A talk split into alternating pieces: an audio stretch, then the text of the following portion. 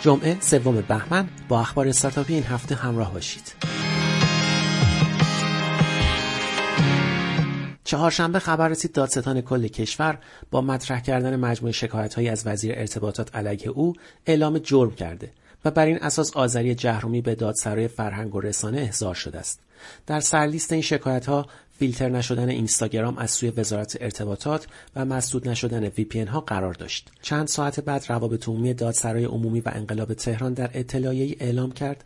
احضار محمد جواد آذری جهرومی در ارتباط با فیلترینگ های اجتماعی نیست اما پرونده قضایی علیه او با شکایت تعداد زیادی از اشخاص حقیقی و حقوقی تشکیل شده است.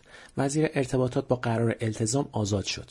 در حالی که هفته گذشته کمیسیون تلفیق بودجه 1400 مجلس مصوب کرد تا مدیریت و نظارت بر محتوای فضای مجازی به سازمان صدا و سیما سپرده شود چهارشنبه سخنگوی این کمیسیون اعلام کرد که این اختیار تنها به صدا و سیما سپرده نشده و 27 دستگاه دیگر نیز متولی این موضوع هستند. دوشنبه این هفته ششمین رویداد الکام استارز به عنوان یکی از بخش‌های مهم نمایشگاه الکامپ به صورت ویژه برگزار شد.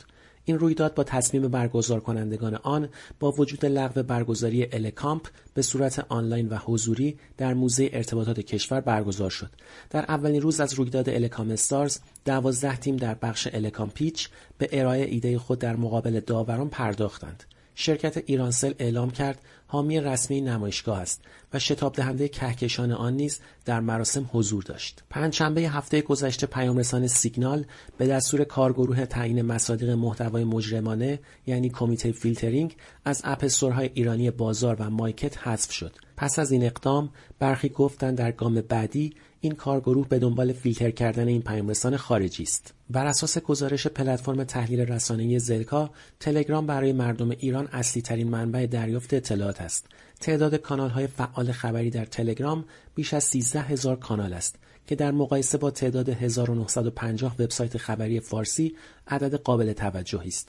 زلکا می‌گوید روزانه بیش از دویست هزار مطلب با ماهیت صرفا خبری در این کانال های تلگرامی با مجموع بیش از پنج ممیز سه میلیارد بازدید منتشر می شود. این هفته مایکت در گزارشی اعلام کرد که در پاییز سال جاری به ده میلیون کاربر فعال ماهانه رسیده است.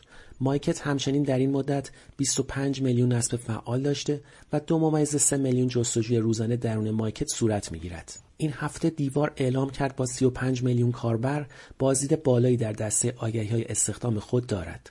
چهارشنبه این پلتفرم خبر داد برای مقابله با پدیده خرید و فروش وکالتی و امتیاز قرعه خودرو دست به اقدامات مهم زده تا این تخلفات را خونسا کند. برای مثال دیوار اجازه انتشار آگهی های حاوی کلماتی مثل فروش وکالتی خودرو یا فروش امتیاز قرعه یا سند در رهن و غیره را نمی دهد. شنبه این هفته شرکت تخفیفان و فروشگاه های زنجیره رفاه قرارداد همکاری امضا کردند.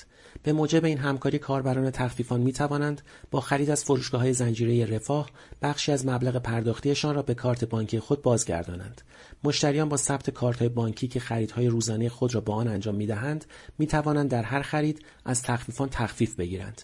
این سرویس کاملا رایگان است. این هفته خبر رسید روز شنبه 27 دی ماه یکی از بنرهای تبلیغاتی تاکسی اینترنتی ماکسیم در شهر اصفهان پاره شده و محل نصب آن مورد حمله قرار گرفته است. سهشنبه این هفته اسنپ در گزارشی اعلام کرد که بر اساس تحقیقات بازار و نظرسنجی های انجام شده توسط این شرکت در ناوگان این تاکسی اینترنتی بیش از 98 درصد رانندگان و بیش از 90 درصد مسافران در سراسر کشور از ماسک استفاده می کنند. چهارشنبه خبر رسید استارتاپ دکتر ساینا برای نخستین بار این امکان را برای کاربران خود فراهم کرده تا با در اختیار داشتن دفترچه بیمه پایه معتبر شامل بیمه تامین اجتماعی، بیمه سلامت و دیگر بیمه ها از خدمات مشاوره آنلاین این سرویس با هزینه کمتر استفاده کنند. سهشنبه خبر رسید کاربران پیامرسان گپ از همین هفته می توانند بسیاری از عملیات بانکی خود را روی کیف پول گپ و از طریق سیستم پست بانک انجام دهند. این امکان در قالب کیف پولی است که یک حساب بانکی واقعی در پست بانک برای هر مشتری که در گپ وجود دارد ایجاد می شود و تبادلات بر اساس حساب بانکی کاربر انجام می شود. در هفته که گذشت پلتفرم عمده فروشی آنلاین زودل که به درخواست سازمان غذا و دارو از یک شنبه 21 دی 99 فیلتر شده بود رفع فیلتر شد در هفته که گذشت خبری با این عنوان منتشر شد که باستاب گسترده‌ای در رسانه های داخل و حتی رسانه های خارجی داشت معاون بین الملل هلدینگ سراوا حین فرار از کشور دستگیر شد. شرکت سراوا در واکنش به این خبر در بیانیه اعلام کرد ارتباطی میان پرونده اماد شرقی با مدیران سراوا وجود ندارد. آقای سعید رحمانی با تصمیم خود و به صورت قانونی از کشور خارج شده و نه ایشان و نه هیچ یک از مؤسسان، مدیران و اعضای هیئت مدیره سراوا نیز پرونده قضایی ندارند و تأسیس شرکت تریپل آیسی پیش از پیوستن ایشان به سراوا بوده است. همچنین در این بیانیه مراحل و میزان جذب سرمایه از سرمایه‌گذاران اروپایی سراوا اعلام شده است. سراوا می‌گوید در طول سالهای فعالیت خود بیش از 300 میلیون دلار معادل تقریبی 4000 میلیارد تومان بر اساس میانگین نرخ ارز در سال 98 روی کارآفرینان ایرانی و استارتاپ های تکنولوژی محور سرمایه گذاری کرده.